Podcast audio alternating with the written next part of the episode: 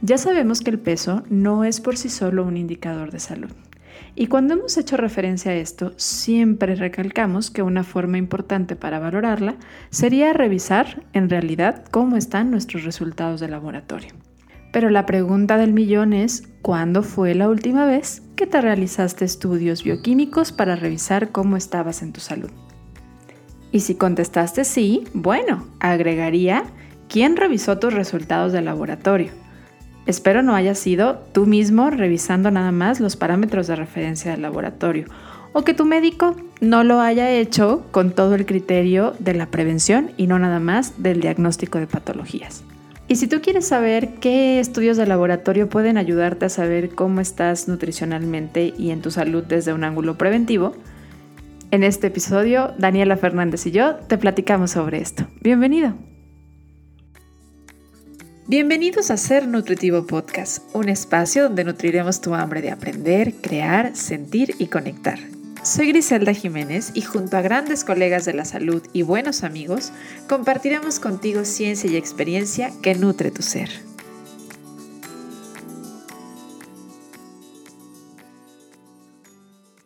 Dentro de la valoración nutricional, la revisión de los resultados del laboratorio o como comúnmente, se les llama en algunos otros países las analíticas, nos dan información de gran valor para poder lograr una correcta intervención nutricional. Sin embargo, algo que frecuentemente ocurre es que las personas, en este caso los pacientes, no se realizan con frecuencia estos estudios laboratoriales y también sucede que en muchos casos no son correctamente interpretados ya sea porque el paciente los interpreta con base a los rangos que aparecen en un costado que marca el laboratorio, o porque el profesional de la salud simplemente lo ve no desde el tema preventivo, sino que solamente si detecta que hay alguna condición o patología o algo está muy fuera de rango. Y es de suma importancia este chequeo y esta valoración, no solamente a nivel laboratorial, sino relacionarlo desde el tema crítico de un profesional de la salud, con este ojo crítico que nos que, debemos de tener con los hallazgos clínicos que va teniendo el paciente. La revisión de un chequeo mínimo de una vez al año es algo que todos deberíamos de hacer con fines preventivos. Y con mayor frecuencia, si ya hay alguna patología detectada, para que las intervenciones, tanto médicas como nutricionales, puedan ser abordadas de la mejor manera. Este es el tema que vamos a tratar el día de hoy. Hoy vamos a ver cómo es que los resultados del laboratorio pueden abordar eh, pueden generar un abordaje mucho mejor en el manejo nutricional y cómo es que son importantes y, y también cómo es que los nutriólogos debemos de empezar a valorar estos estudios, no esperándonos a que los resultados estén fuera de rango. Y para poder hablar de este tema, me acompaña Daniela Fernández, que además puso el tema en la mesa, lo que me pareció maravilloso, porque vi justamente en sus redes sociales una publicación sobre esto. Dije, ah, ya encontré a la indicada para platicar de este valiosísimo tema, y entonces estoy muy emocionada de que sea ella nuestra guía y maestra para aprender cómo es que los estudios laboratoriales se pueden utilizar en la nutrición y nos pueden ayudar mucho a hacer una intervención correcta. Daniela, bienvenida y muchas gracias por decir que sí a esta entrevista de Ser Nutritivo Podcast. Iris, muchísimas gracias. Es para mí un honor estar aquí platicando y siempre mientras más podamos eh, llegar a mayor gente posible, ya con eso me quedo yo feliz. Entonces, muchísimas gracias por invitarme. A mí también me encanta el tema. Creo que es un tema que se toca poco y que se sabe poco. Eh, de hecho, tu introducción me fascinó, diste como un gran resumen de lo que vamos a platicar ahora. Y te cuento que ese día que subí esa publicación me llegó como un boom de preguntas de gente interesada. Este, me, encantó como, como prender este switch, este foco, esta intriga en la gente de querer buscar más allá de lo que nos da un rango normal de laboratorio, ¿no? Entonces, me encanta estar aquí. Muchísimas gracias por invitarme y nos arrancamos. Oye, pero antes de entrar de lleno, déjame eh, pedirte que me ayudes a presentarte un poco, porque nos encanta saber quién está del otro lado del micrófono, quién va a ser nuestra guía maestra. Entonces, platícanos un poco de ti, Dani. Platícanos eh, a qué te dedicas. Sé que eres nutrióloga certificada, por ahí espero haberlo dicho dentro de la introducción, pero cuéntanos un poco de ti y de, de tu experiencia en el área profesional, pero también en lo que eres, Dani, como mamá, como ser humano, que dejas ver de manera maravillosa en tus redes sociales. Cuéntanos un poco sobre ti. Eres una linda gris, claro que sí. Mira, yo soy nutrióloga, terminé la carrera hace varios años ya. Siempre me ha apasionado el trabajo que nos da esta carrera específicamente de nutrición, porque creo que podemos ayudar a un mundo de personas, ¿no? Eh, si están escuchando este podcast, definitivamente es porque les gusta esto, ¿no? Y creo que vamos a hacer como un gran clic, porque de entrada, tener como esta capacidad de poder echarle la mano a una enfermedad, a una patología o incluso prevenir, es, es, es un enfoque increíble de la nutrición. No se trata la nutrición nada más de ver un paciente que tiene X kilos de sobrepeso o que quiere bajar de peso, porque muchas veces esa es la idea que tenemos, ¿no? Como yo no tengo que ir a un nutriólogo porque tengo un normopeso y hasta ahí estoy bien. Bueno, aquí va muchísimo más allá. La nutrición viene relacionada absolutamente todo. Y una parte bien importante que a mí me apasiona es la prevención de enfermedades y viene muy relacionado a este tema de, rangos funcionales que vamos a tocar. Yo estudié la carrera, a partir de entonces no he dejado de tomar cursos, eh, me certifiqué para ser Health Coach y de ahí pues varias cosas. Siempre estoy tratando de estudiar algo nuevo porque es un mundo aquí, ¿no? Es una enciclopedia de información que además constantemente se actualiza. Entonces, no nos podemos quedar con los que nos dejó una carrera hace 10 años. Tenemos que constantemente estar estudiando. Yo, incluso antes de terminar la carrera, me puse a trabajar, ¿no? Digo, agarré una basculita que me compré por ahí, me puse a dar consultas a domicilio y desde entonces no he parado.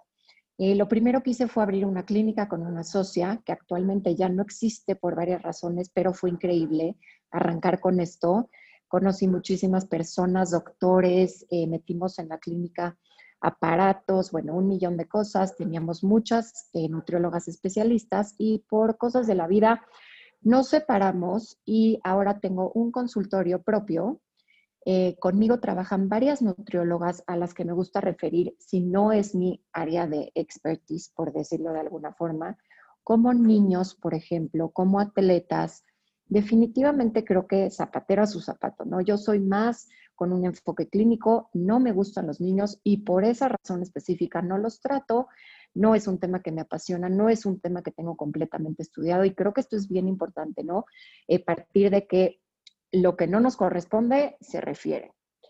En otro tema, soy mamá de dos, eh, de dos un niño y una niña, son unos chiquilines, tienen dos años y un año, y me encargo un poco de dividir mis tiempos a la mitad, ¿no? El trabajo me consume muchísimo, pero trabajo medio día para exactamente tener oportunidad de medio tiempo ser mamá lo más que se puede, porque generalmente sigues arrastrando un poco de trabajo, ¿no?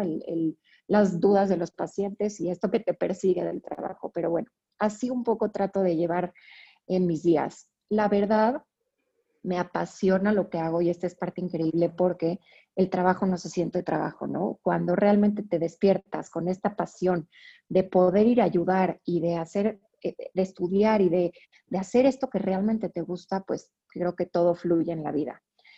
Entonces, por ahí va un poco la cosa, creo que tampoco me voy a exceder platicando muchísimo de mí, pero bueno, hasta ahí creo que queda bastante claro quién soy, cuál es mi enfoque, qué me gusta, etcétera. Nos encanta conocerlos porque nos hemos dado cuenta a lo largo de estos dos años que Ser Nutritivo Podcast tiene, que hay muchísimas perspectivas sobre la nutrición y que todas son muy valiosas.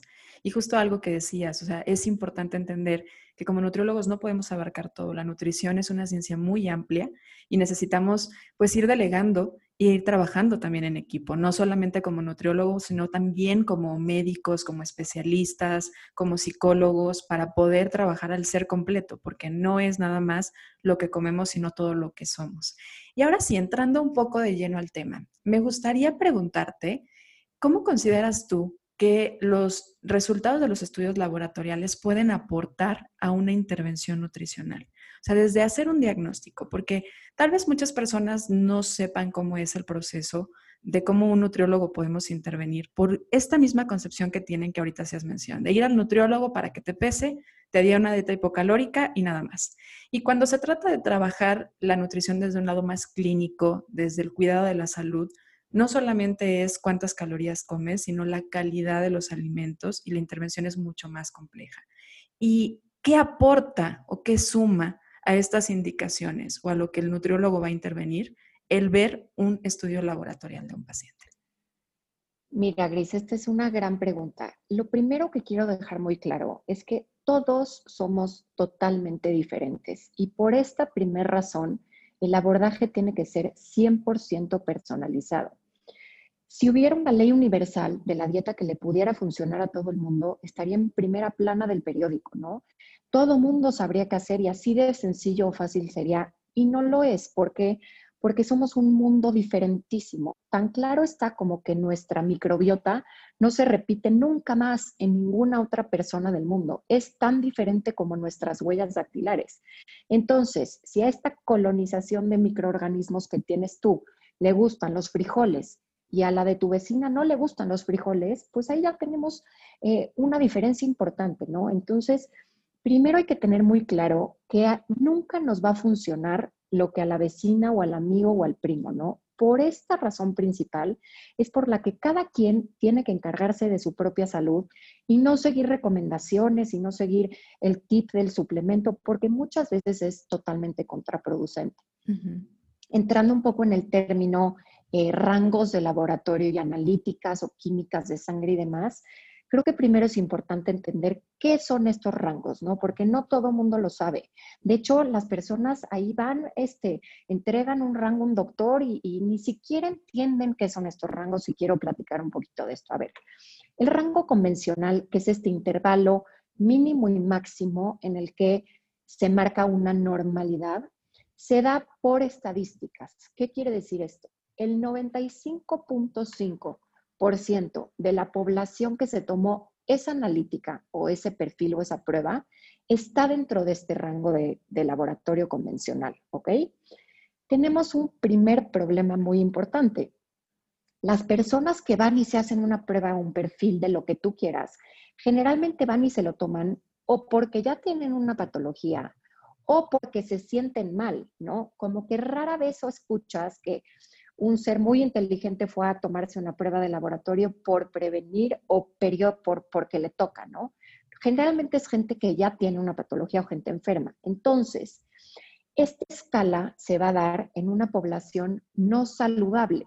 Ya tenemos un problema que está dándose una estadística en población enferma y no sana. Entonces, aquí la primera pregunta que yo quiero que todos los que están escuchando se cuestionen es, ¿Por qué yo quisiera estar dentro de ese rango? Es un rango, una escala a nivel población enferma, ¿no? Ya tenemos un primer foco rojo. Ahora, em, esta escala, por supuesto, es, es importante, ¿no? Nos da un indicador, pero sobre todo de enfermedad.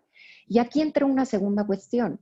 Muchas veces estos intervalos nos sirven para prevenir enfermedades. Por ejemplo, si en tu familia hay una enfermedad muy recurrente y tú puedes darte cuenta a través de estas analíticas que te vas acercando hacia esa, esa enfermedad, pues tienes una herramienta importantísima para empezar a prevenir y para no llegar al punto en el que un doctor de medicina convencional te dice, chin, sí, claro, ya tienes 120 de glucosa, ya eres diabético. Aquí algo importante, Gris, es nadie de un día para otro presenta una enfermedad. Atrás de la enfermedad hay todo un camino que recorrer, que justo aquí está la parte importantísima. Si tú tomas una analítica y ves que te estás acercando hacia un proceso inflamatorio o que tus rangos no son óptimos, pues es, es un foco rojo. Entonces, ah, tomas todas las herramientas que se puedan a través de un especialista que lleve este enfoque o este abordaje integral y entonces estás teniendo un método preventivo importantísimo y no has caído en la enfermedad, ¿no? Entonces, realmente nosotros queremos analizar en qué parte de estos rangos estamos y buscar su sentido óptimo como prevención al 100%. Y fíjate, tocaste dos puntos que me parecen muy importantes. Es es diferente detectar o diagnosticar una enfermedad, o sea, el rango va a ser distinto y de hecho aquí es donde regularmente entra el médico. El médico probablemente se va a esperar hasta que estés dentro de los rangos de la enfermedad. El nutriólogo, dentro del abordaje que hacemos y que mucho de nuestra actividad es preventiva, no vamos a esperar a que estés fuera de estos rangos para poder actuar. Tenemos que hacerlo cuando te estás teniendo variaciones que nos avisan que, que estás teniendo un estilo de vida que te va a llevar a una enfermedad. Entonces es más el tema preventivo que solo el abordaje ya de la enfermedad como tal. Y la importancia, recalcaría algo que decía yo en la introducción, el monitoreo constante. Y bien decías, es, es, raro que alguien vaya y se haga estos laboratoriales solo por saber cómo está o porque es lo que toca. O sea, lo hacen regularmente sintiéndose mal. Pero cuando tú tienes una frecuencia de acudir, empiezas a saber cuáles son tus normales y cuándo se empieza a salir, ¿no? O sea, a lo mejor te vas dando cuenta que tus niveles a lo mejor de, de, glucosa están teniendo, están empezando a subir, siempre los manejabas en 80, 82, está en 87, 90, ojo, ¿no? Ya te está diciendo algo. Pero si no tienes ni siquiera un parámetro de comparativa individual tuyo, de un parámetro de laboratorio previo, de un resultado de laboratorio previo, es difícil que puedas detectar esto. Ahora, ¿quién interpreta o de qué manera se interpretan los estudios laboratoriales? Porque bien decías a un lado, hay estos parámetros, están calculados y están hechos en una normalidad de la mayoría de personas enfermas. Y yo pensaría también, Dani, que la cantidad, no sé, el, grupo etario, por ejemplo, las etapas de la vida no están consideradas ahí, ¿no? O sea, por ejemplo, la mujer embarazada sabemos que los parámetros de, referencia son diferentes. En un niño los parámetros de, referencia son distintos. En el género también. Y eso no se considera.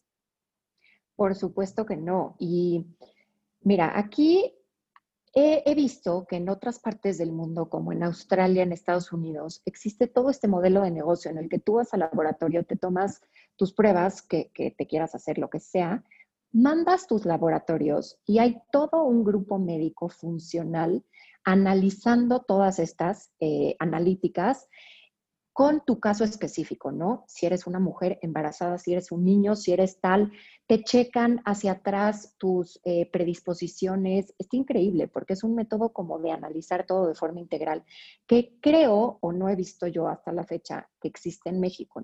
Se me hace muy interesante esto porque entonces te regresan una analítica increíble, impresionante, ¿no? Que te va diciendo, ojo, tienes este foco rojo y demás. Ahora, no lo tenemos en México o hasta el momento yo nunca lo he visto.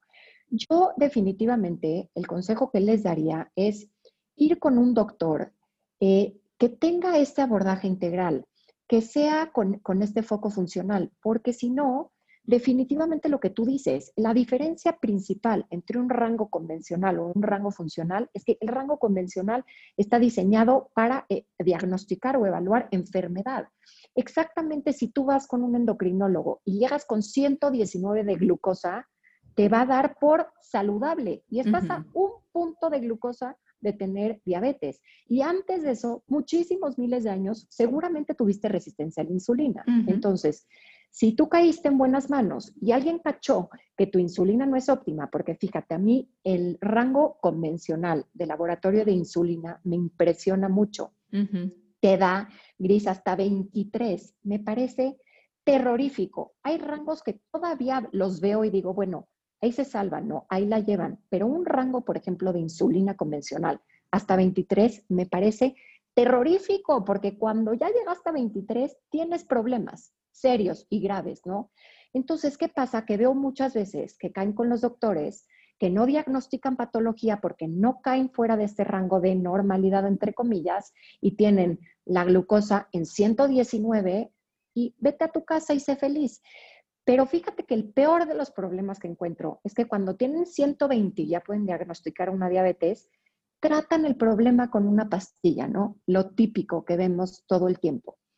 Yo aquí sí parezco disco rayado y siempre lo estoy repitiendo, pero quiero que sean congruentes con, con, con este enfoque de salud. Nosotros no podemos tratar una enfermedad simple y sencillamente con una pastilla. No hay nada en términos salud que funcione de forma milagrosa. Si necesitas la pastilla, tómatela, adelante. Yo no estoy peleada con la medicina. A mí este avance médico, incluso en su sentido convencional, me parece extraordinario. Lo admiro. La medicina ha avanzado impresionante, ¿no? Pero hay que ser congruentes. Si tú tienes una diabetes y el enfoque va a ser este, trabajar con insulina, adelante consume o, inyectate la insulina, pero aborda tu enfermedad de forma integral. ¿Qué quiere decir esto? No hay insulina de todo el mundo que te vaya a funcionar si tú no optimizas tu alimentación y llevas un protocolo específico para tu patología.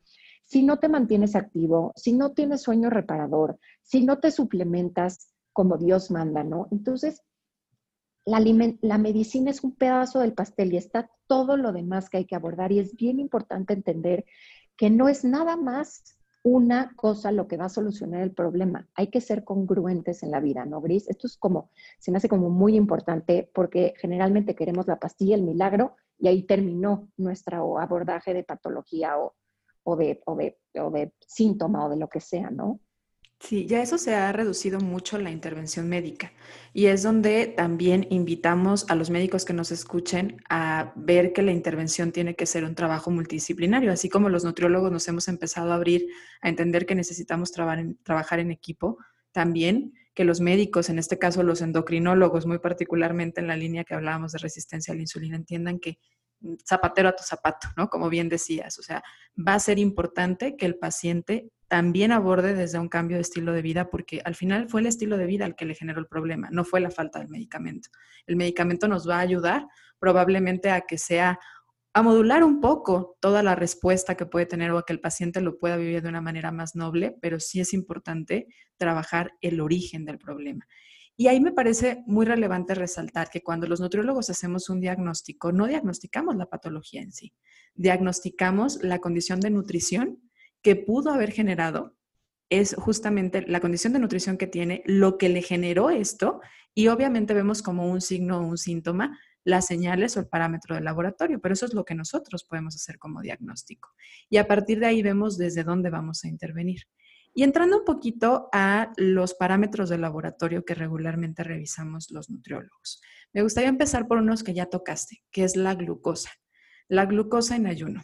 Muchas personas se dejan llevar por este parámetro y de repente cuando sale alto lo interpretan de manera aislada. Yo pensaría que una glucosa en ayuno no puede ser una forma de diagnosticar, por ejemplo, una diabetes. Yo pensaría que una glucosa en ayuno no podríamos diagnosticar tampoco si hay una resistencia a la insulina. Y sería una invitación a decir, es importante que los laboratoriales, los resultados del laboratorio, se lean en conjunto y se interpreten en conjunto. La glucosa en ayuno, si bien ya sea de manera capilar o sea en sangre, nos da un resultado, ¿sí? Hay que interpretarlo en conjunto. ¿Cómo, cómo, cómo pensarías tú entre la glucosa versus hemoglobina glucosilada? O sea, entre los parámetros, ¿a cuál te irías tú y cuáles serían las diferencias que me ayudarías a explicarle a un humano a pie que no es nutriólogo? De decir, a ver, ¿por qué valorar este y por qué valorar la hemoglobina glucosilada? Ok, me encanta lo que preguntas, Gris. Mira, primero hay que entender, la glucosa es el azúcar en sangre que puede verse aumentada por muchísimas razones que inclusive pueden estar relacionadas a nada de comer, ¿no? ¿Qué quiere decir esto?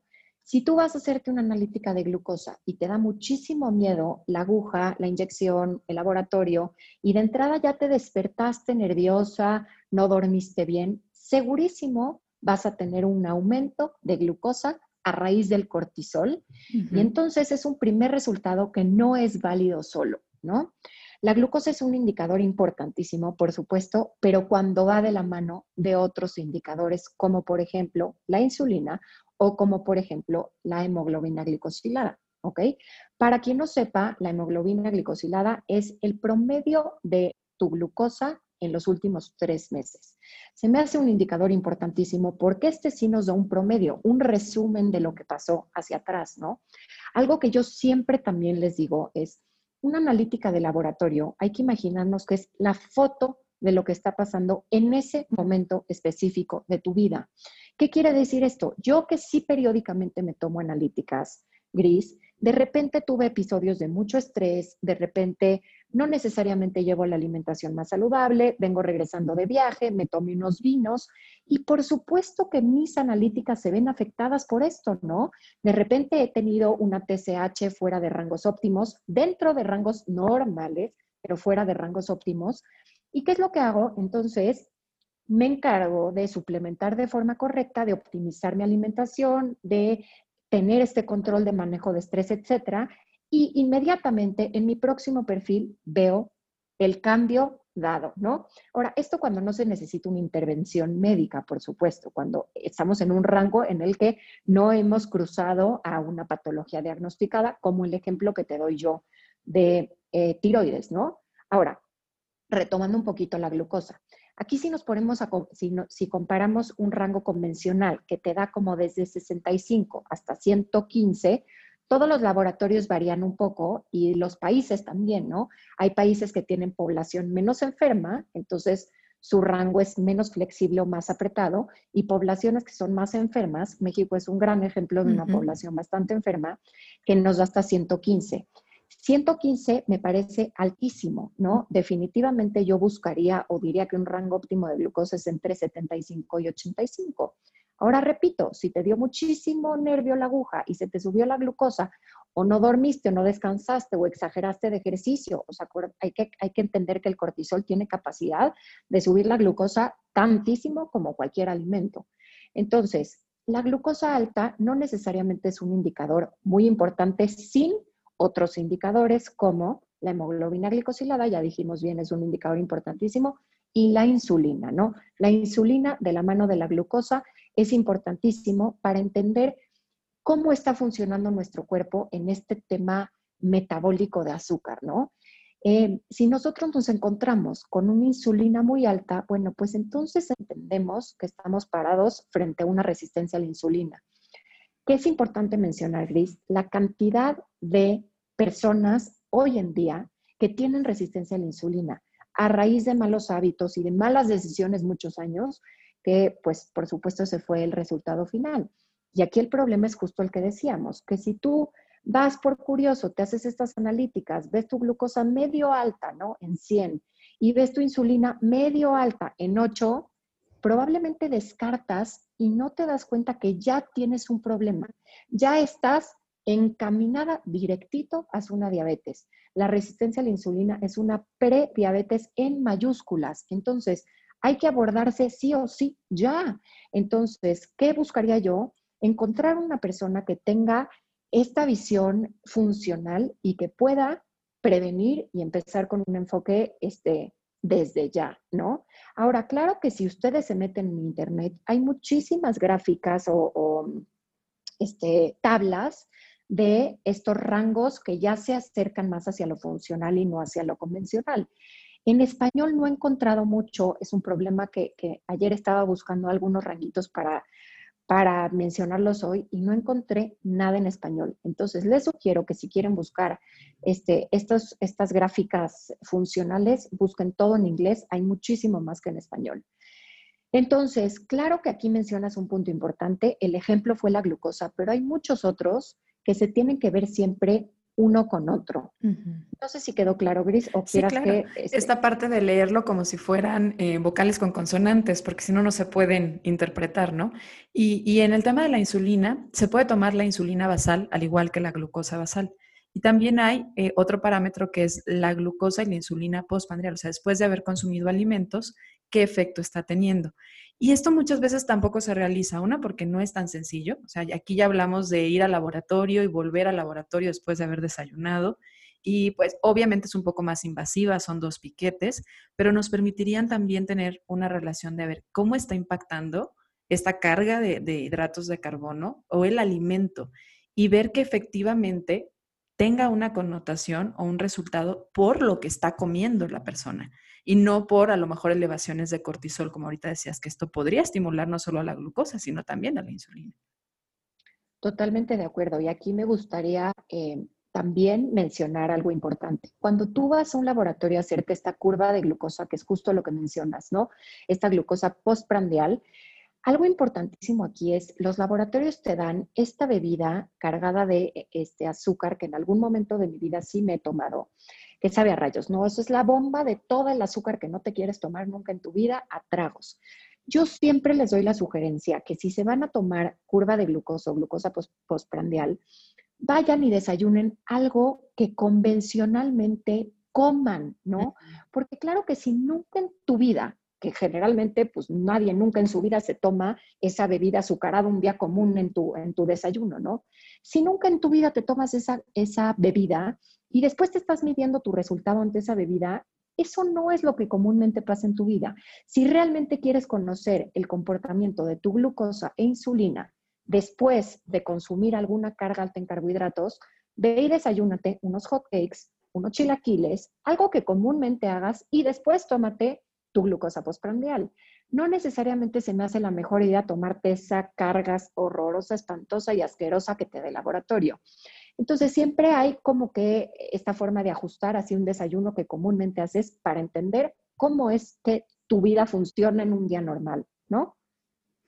Oye, en el tema del cortisol, que ahorita aparte lo hemos hablado varias veces, no lo hemos hecho mención, creo yo que ante la pandemia este parámetro se ha empezado a ver con, con alteraciones fuertes. Alteraciones que justamente si comparamos con los rangos de laboratorio no siempre sobrepasan podríamos decir esto es una patología, pero sí está hablando de que los niveles de cortisol están altos. Y es que en la población la mayoría levantamos la mano cuando decimos en el último año y medio hemos estado más estresados de lo normal. Llámese que estamos trabajando desde casa, hemos cerrado negocios, familias completas 24/7 juntos, el aislamiento social. Entonces, la mayoría hemos manifestado el estrés, el estrés emocional, pero no nos damos cuenta que esto genera un estrés metabólico y que lo podríamos estar midiendo a partir de revisar el cortisol en un estudio de laboratorio, llámese de manera sérica o también en recolección de orina. ¿Qué consideras tú que sería tan importante, sobre todo en estos tiempos de pandemia, la revisión del cortisol en la mayoría de los casos? ¿O te irías más como, hay hallazgos clínicos que nos están diciendo, hallazgos nutricionales, ahora sí los revisamos? ¿O ya lo meterías como un básico? Yo lo meto como básico. Lo que yo siempre pido de cajón es glucosa, insulina, tiroides, cortisol y otras, ¿no? Pero esas son como mis favoritas, porque generalmente se ven afectados justo por lo que mencionas, porque vivimos una vida demasiado acelerada, con demasiado estrés, y no estamos pudiendo tener este manejo del estrés que mira, un día o dos días tener el cortisol alto no pasa nada, por supuesto, es parte de, pero el cortisol alto crónico a la larga genera un millón de problemas, ¿no? Y aquí tiene consecuencias graves en la salud. Entonces, poder reconocer cómo es que está nuestro cortisol y tomar manejo o control del estrés con unos buenos adaptógenos, con buenas meditaciones, con sueño reparador, con alimentación, etcétera, se me hace un abordaje importantísimo, porque si vivimos con el cortisol tan alto como comúnmente lo veo, o inclusive ya está tal la fatiga adrenal que las glándulas suprarrenales ya no funcionan, que el cortisol está tan bajo que termina siendo también un problema, ¿no? Entonces, estos rangos de laboratorio también son malísimos en cortisol, es demasiado flexible el rango que nos da. Yo sugiero un rango entre 15 y 18, no menos y no más. Y si lo tenemos o abajo o arriba, hay que trabajarse de igual forma, ¿no? Entonces, sí se me hace de base un indicador importante de laboratorio que habría que medirse. Ahora, luego, sin recomendaciones y sin un especialista, van y se toman analíticas este, así como a lo bestia, ¿no? Hay que entender que el cortisol se debe tomar específicamente en X momento del día en donde está más alto y hay que tener como em, esta, esta conciencia eh, de, todo lo que va detrás de, una, de un perfil o de una prueba de sangre, ¿no? ¿Cuánto ayuno es el óptimo? ¿Qué es lo que realmente nos tenemos que medir? ¿Cómo? ¿Cuándo? Porque también es importante, no es tan simple como a lo mejor parece o como esta plática suena como, bueno, pues mañana me lanzo al laboratorio. No, háganlo a través de un especialista y que ese mismo especialista pueda interpretarle sus resultados, porque también puede ser totalmente contraproducente caer en malas manos y entonces que vea un cortisol en 8 y no haga nada al respecto, ¿no? Definitivamente hay que entender que hay que tener esta visión muy integral de las analíticas. Interrumpo unos segundos de este episodio para contarte que en sernutritivopodcast.com puedes registrarte para formar parte de nuestra comunidad de seres nutritivos y recibir semana a semana la información sobre los nuevos lanzamientos del episodio, así como los artículos de referencia, libros y más que nos comparten cada uno de nuestros entrevistados y además, por supuesto, cuentas que nos inspiran y que nos ayudan a nutrir física, mental y espiritualmente. Regalos, sorpresas, y muchas cosas más por formar parte de nuestra comunidad de seres nutritivos. Visita sernutritivopodcast.com y regístrate para ser parte de nuestra comunidad. Ahora sí, regresamos al episodio. Claro, oye, y esto que mencionas de cuidar la forma en la que vas, el horario en el que vas y también el, las actividades que realizas, ¿no? Muchas veces a lo mejor pasan de largo el no dormir bien. Si tuviste una noche de desvelo, pues el cortisol probablemente salga, salga, el, salga elevado. Si tuviste eh, una actividad física mucho más fuerte una noche anterior o te levantaste a hacer ejercicio y te vas, pues probablemente pueda salir algo de sesgo en la información. Entonces es de suma importancia cuidar también la forma la forma y el día en el que vas a ir a realizarlo, o sea, el, tiempo de, ayuno también que comentabas. Ahora, hay un cortisol que se puede sacar en sangre, que es el cortisol sérico, y hay también un parámetro de recolección de 24 horas. ¿Tú considerarías que este también sería importante? O sea, recolectar 24 horas en orina para poder ver cómo está a lo largo del día, qué tanto se está sosteniendo o solo cómo está habiendo este pico en la mañana. Para mí siempre nos da más información la curva o la gráfica, ¿no? Es increíble entender cómo todo esto, es, es como lo que menciono yo de una foto o un video. Mientras más información podamos tener, mejor. Ahora, si es esta foto o este cortisol en suero, por ejemplo, a las 8 de la mañana, yo sí pido que lo tomen periódicamente, porque no hay que dar por hecho que salimos perfecto de cortisol y seis meses después vamos a seguir igual de perfectos. Hay muchos factores que en ese inter, entre una prueba y otra, pudieron hacer que tu cortisol ya no esté bien. Entonces, este es un tema periódico, no es un tema de mañana voy, me saco, salí perfecto en rangos óptimos, eh, me descartaron todo, me dieron vitaminas, minerales, suplementos y ya estoy. No, ya estoy no periódicamente tienes que tomarte esto, no es cuestión de una sola vez. Entonces, eh, sí, definitivamente creo que si se toma este cortisol, por ejemplo, en sangre, habrá que tomarlo eventualmente. Por supuesto, sin duda, eso creo que es, es importante mencionar. Oye, ¿y la relación que tiene el cortisol con el colesterol? Hablando de esto de que hay que leerlos en conjunto, porque hay una asociación entre el colesterol que tenemos en sangre con el cortisol que tenemos en sangre. Y algunas personas podrían ver cómo hay una elevación del colesterol, al igual que una elevación de la, glucosa cuando el cortisol está por arriba. Entonces, creo que también ahí entraría el sí revisar el perfil lipídico cuando te vas a revisar el cortisol o tú lo harías por separado. Sin lugar a dudas lo haría junto y aquí es importante eh, esto que mencionas, que todo está conectado absolutamente todo. La salud funciona con efecto dominó. Si tú mejoras una pieza, todo lo demás se viene hacia mejor, ¿no? Es como una araña, una telaraña que está en la pared. Si tú le jalas una pata a la telaraña, no te vas a poder llevar solo la pata, se viene toda la telaraña. Entonces, es así como que hay que entender la salud. Eh, el, el, el colesterol, por ejemplo, aquí que lo mencionas, está como este mito tan fuerte que sigue todavía y lo veo tan recurrente en pacientes como de, mi doctor me prohibió la yema porque tengo el colesterol alto. Híjole, cambia de doctor, actualízate ya. ¿Por qué? Porque trae ya, ya tenemos toda esta evidencia que no necesariamente el colesterol está relacionado a las grasas saludables de la dieta, inclusive las grasas no saludables, probablemente sí un poco, pero no tantísimo como sonaba antes, ¿no? Entonces, de verdad, yo les pido que escaben, se informen. Realmente la información es poder. Ir a ciegas este, con estas teorías de hace millones de años, con esta tendencia de lo libre de, de grasa es lo más saludable, no, esa moda, gracias a Dios, ya pasó, creo, o bastante esa tendencia de, de todo lo libre de grasa, creo que, creo que vamos mejor, pero inclusive Gris, veo hoy en día estos pacientes que me dicen, no, por favor no me mandes huevo por mi colesterol. Entonces, ojo, las analíticas se revisan en conjunto. No hay un solo indicador que por sí solo pueda darnos muchísima información.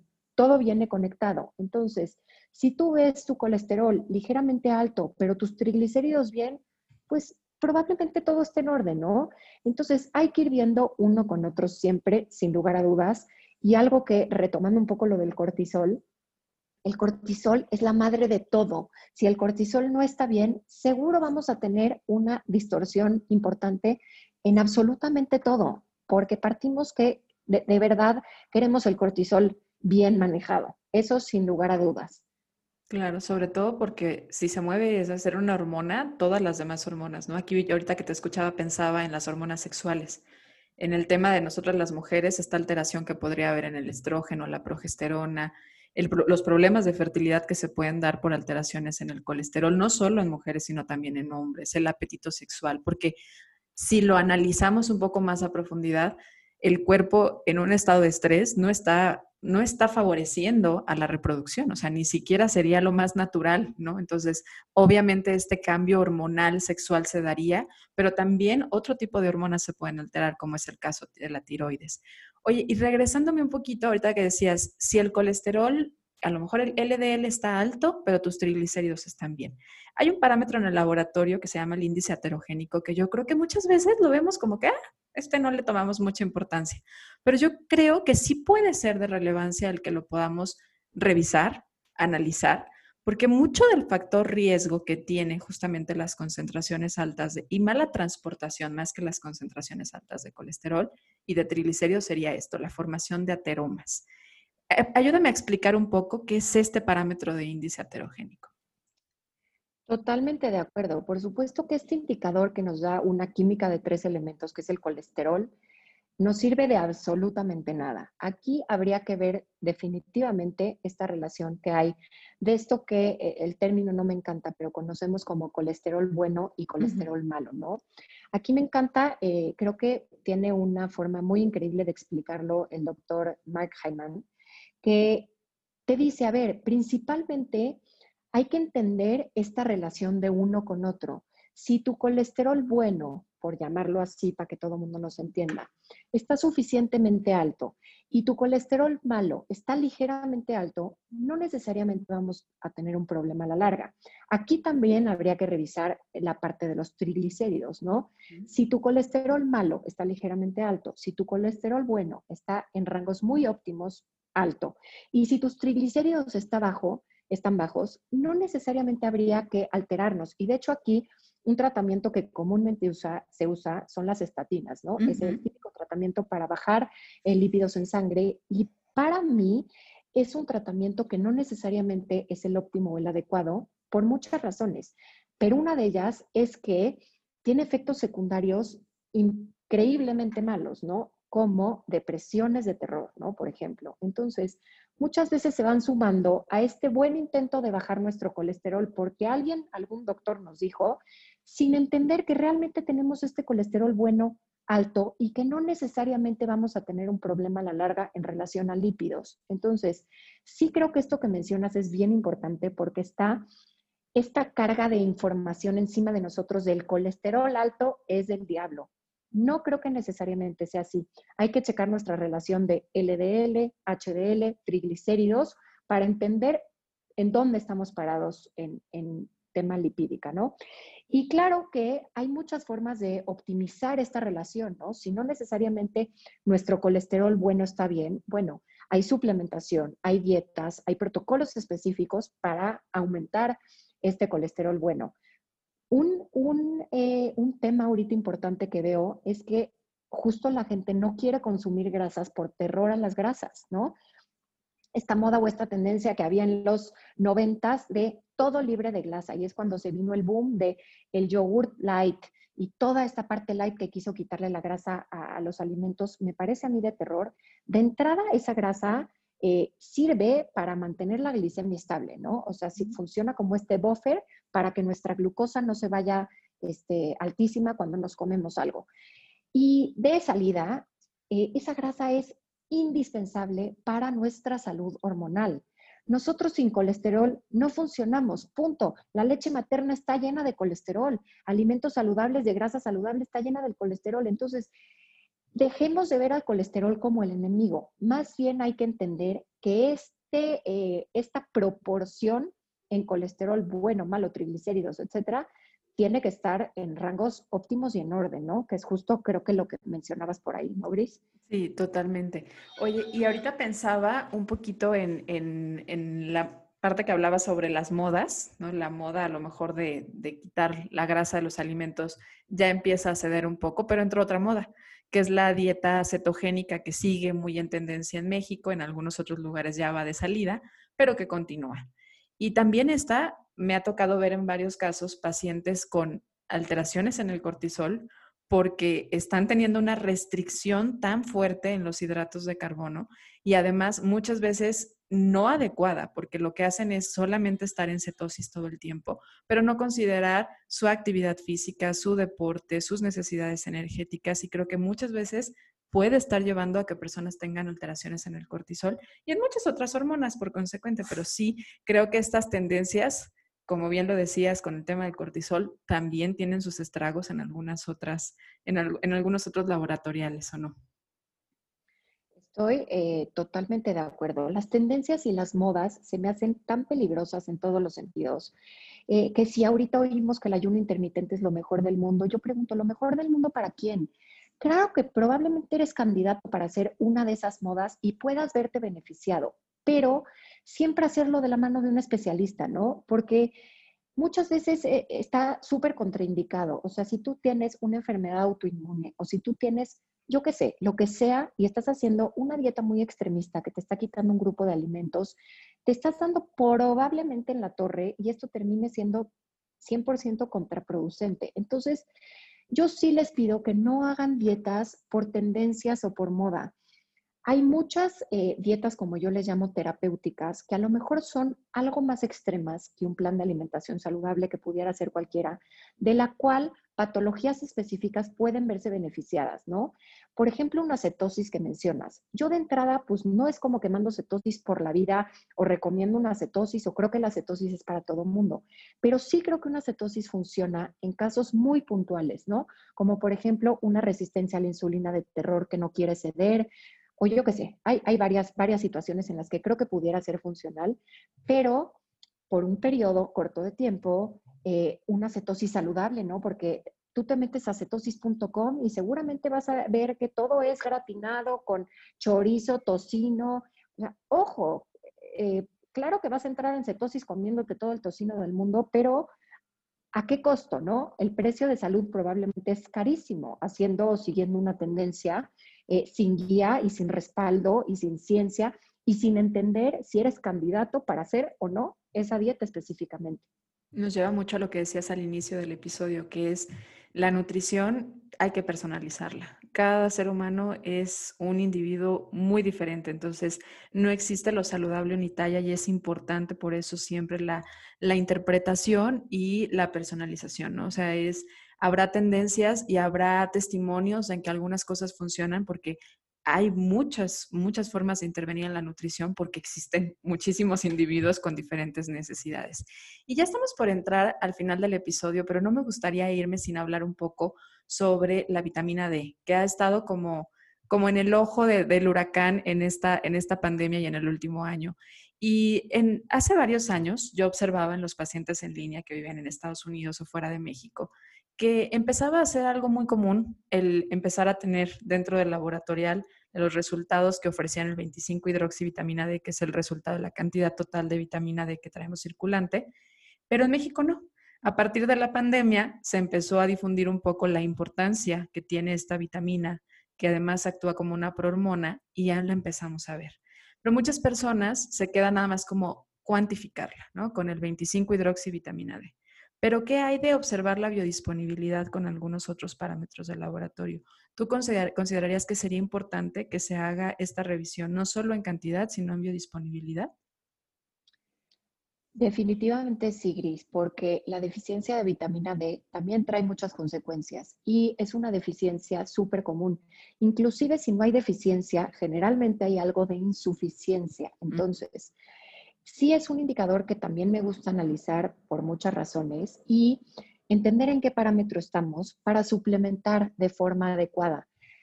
Eh, a mí en lo personal es una vitamina que no me gusta mandar sin prueba de sangre. ¿Por qué? Porque digo, a ver, de entrada puede llegar a ser tóxica, ¿no? De repente veo que están tomando unas macrodosis de terror que no sé quién por ahí les dijo y eso puede llegar a ser tóxico. Entonces, ojo, lo máximo que se debe tomar de vitamina D sin analítica de sangre es no más de 10.000 unidades al día. Eso ya es alto. De repente por ahí veo que se toman 50.000 unidades y bueno, híjole, aguas, ¿no? Y de hecho hay botes que traen 50.000 unidades y pues muchas veces para la persona, mientras más mejor, y no es así. Muchas veces puede llegar a ser tóxico, específicamente la vitamina D. Ya que tenemos una analítica, buscamos estar entre 60 y 80, no más y no menos. Ese es el rango óptimo.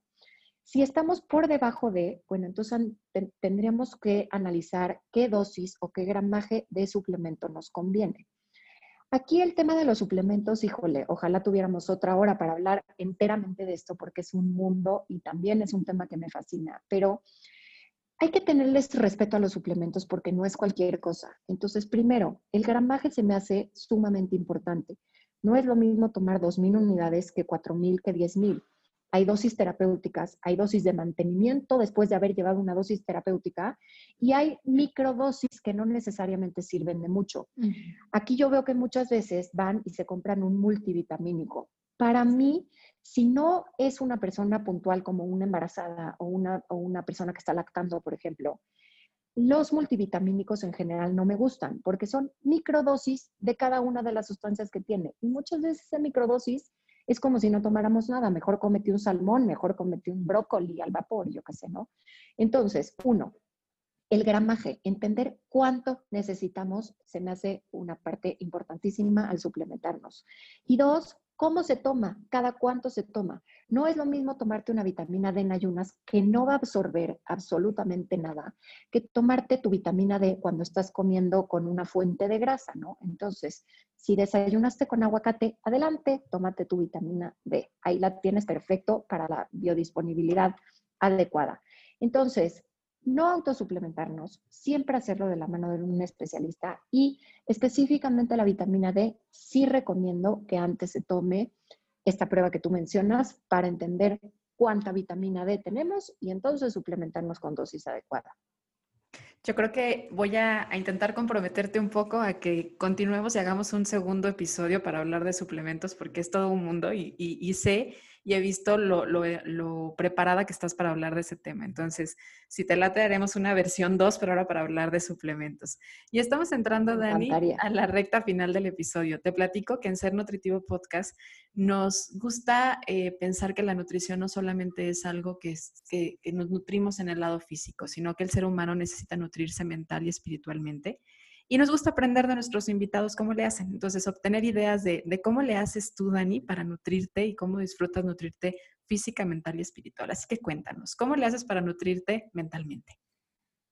Mira, Gris, es un tema que me encanta porque es un trabajo de toda la vida, ¿no? O sea, definitivamente creo que no naces entendiendo y, en el camino se van cruzando como muchos caminos eh, que nos inclinan hacia un este, trastorno de alimentación porque venimos cargando como con esta necesidad del cuerpo perfecto y muchas veces se nos traspapela la información de lo que es un cuerpo perfecto y un cuerpo saludable, ¿no? Tenemos como este estereotipo de eh, este cuerpo que vemos en las, en las revistas y en los modelos y esa tristemente no es la realidad. No necesitas tener ese cuerpo, inclusive ese cuerpo propiamente y a lo mejor no es un cuerpo saludable. Entonces, este tema de nutrición mental me ha costado mucho trabajo de mi vida y rompiendo con estos paradigmas, eh, con estos paradigmas y con estos patrones. Y gracias a Dios me dedico a lo que me dedico y me he dado cuenta que no se necesita este cuerpo para ser saludable, ¿no? Entonces, eso es algo que trabajo constantemente trato de al menos meditar en algún momento de mi vida. Ahora que soy mamá y que tengo dos bebés, pues antes en mi vida era eh, todo muy fácil y yo tenía mis tiempos y mis momentos y ahora es complicado. Pero sí, Gris, te digo que al menos unos cuatro o cinco días a la semana trato de despertarme media hora antes de mis hijos, ya sea cinco y media de la mañana o cinco y cuarto de la mañana, para tener este momento para meditar y me ayuda muchísimo con mi manejo del estrés, del cortisol y demás, ¿no? Entonces, Mentalmente, sin lugar a dudas, la meditación ha sido parte indispensable de mantener esta calma este, en mi vida. Entonces, te podría decir que si tuviera que decir un único, una única característica para mi control mental, sería la, la meditación que recomiendo en el 100% de las personas. Creo que todos, absolutamente todos, podemos vernos beneficiados de meditar, sin duda. ¿Y la parte física, cómo disfrutas nutrirla? La parte física, creo que tenemos que encontrar el ejercicio que nos gusta, porque si estamos haciendo algo que no nos gusta, yo por ejemplo, en algún momento de mi vida me pongo el glucómetro para entender este patrón de glucosa en sangre, cuando me pongo a llorar y cuando me peleo con mi esposo y cuando hago ejercicio y me doy cuenta, Gris, de algo que es muy característico, que si estoy haciendo un ejercicio que no me gusta, que ya de entrada me desperté y dije, hoy me toca clase spinning, me sube la glucosa inmediatamente, ¿no? Entonces, me he dado cuenta que nutrirnos en este sentido físico es encontrar el tipo de actividad física que nos tiene feliz.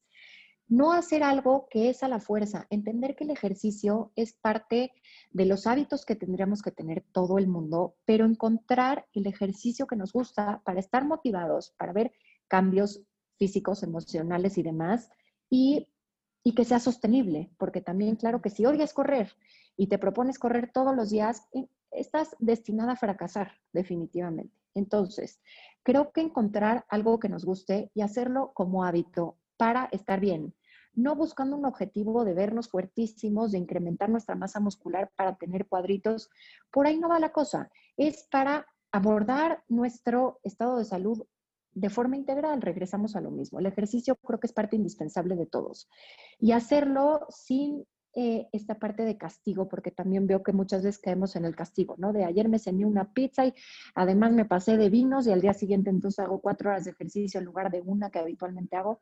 No va por ahí la cosa. Entonces, encontrar esa línea en la que nos sentimos cómodos haciendo lo que nos gusta. ¿Y tu alma, cómo la disfrutas nutrir?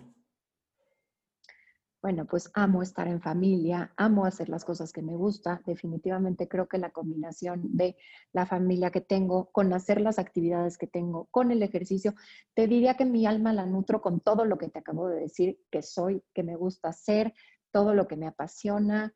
Creo que eso lo tengo bien nutrido porque la verdad me hace muy feliz estar en donde estoy, ser quien soy, tener la familia que tengo, Qué bonito.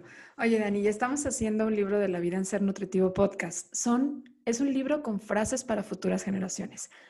¿Qué te gustaría poner en ese libro? ¿Qué quieres decirle a futuras generaciones en una frase? Qué difícil pregunta, Gris. Ahora sí que aquí me tendrías que dar muchos minutos, porque es tanto que, quisiera abordar. Em, ah, ¿Qué podría ser? A ver, yo creo que hay un término medio en el que podemos echarle ganas a estar muy saludables, siendo muy felices y teniendo como este eh, equilibrio entre no excedernos, pero no irnos al lado opuesto. No sé si me explico, suena como un poco este, rebuscada mi explicación, pero finalmente lo que todos buscamos es ser felices y ser saludables. Y sí está este, comparte una cosa con la otra. Entonces, nutrir toda esta parte emocional, estar tranquilos, estar felices con quienes somos, pero por otro lado, buscar estar en este estado óptimo de salud para tener una calidad de vida que nos va a hacer también feliz, por otra parte, ¿no? Entonces, creo que son hermanos poder ser feliz y poder tener un estilo de vida saludable. Claro, no debe de estar peleado, ¿no? Y encontrar ese punto medio, ese punto de equilibrio en donde puedes sentirte bien en estos valiosos tres aspectos que tiene la parte física, mental y espiritual, sin polarizar, sin irnos a los extremos. Claro que creo que sí entendí el mensaje que nos quieres compartir. Lo resumiste, lo resumiste perfecto. Perfecto, Dani. ¿Hay, ¿hay algo que todavía digas, Gris? No nos vamos sin que diga esto. Pues me encantó todo lo que platicamos, Gris. Aquí hice mis anotaciones con puntos muy específicos y creo que pudimos eh, cubrir todo lo que se me ocurrió que podíamos platicar hoy. Por supuesto, me apunto a el próximo podcast de lo que tú quieras. Nada en la vida me fascina que poder llegar a más gente. Entonces, estoy sumamente agradecida contigo. Yo quedo totalmente satisfecha de la plática que tuvimos. Si tú quisieras agregar algo, adelante, pero yo me quedo muy feliz. Yo también muy contenta y muy emocionada. Además, déjame decirte que con este episodio terminamos la temporada número 4 de Ser Nutritivo Podcast y festejamos los dos años de Ser Nutritivo Podcast. Así que creo que cerramos con broche de oro y abrir, abriremos una nueva ventana en esta quinta temporada que vamos a hacer y justamente por ahí va a estar anotado para hablar de suplementos con Dani porque creo que es un tema en el que podemos seguir aprendiendo muchísimo. Y claro que lo que quiero agregar es un agradecimiento por tu tiempo, por compartirnos tu conocimiento, por, por hacerlo de una manera tan sencilla de entender algo que a veces pareciera complejo, ¿no? Creo que cuando hablamos de laboratoriales nos cuesta un poco, nos cuesta un poco de trabajo a veces explicarlo en un lenguaje ordinario, pero te agradezco muchísimo tu tiempo y a ti que nos escuchaste, muchas gracias por ser parte de Ser Nutritivo Podcast. Acuérdate que cada jueves encuentras un episodio nuevo, así que nos escuchamos pronto. Gracias. Muchísimas gracias, Gris.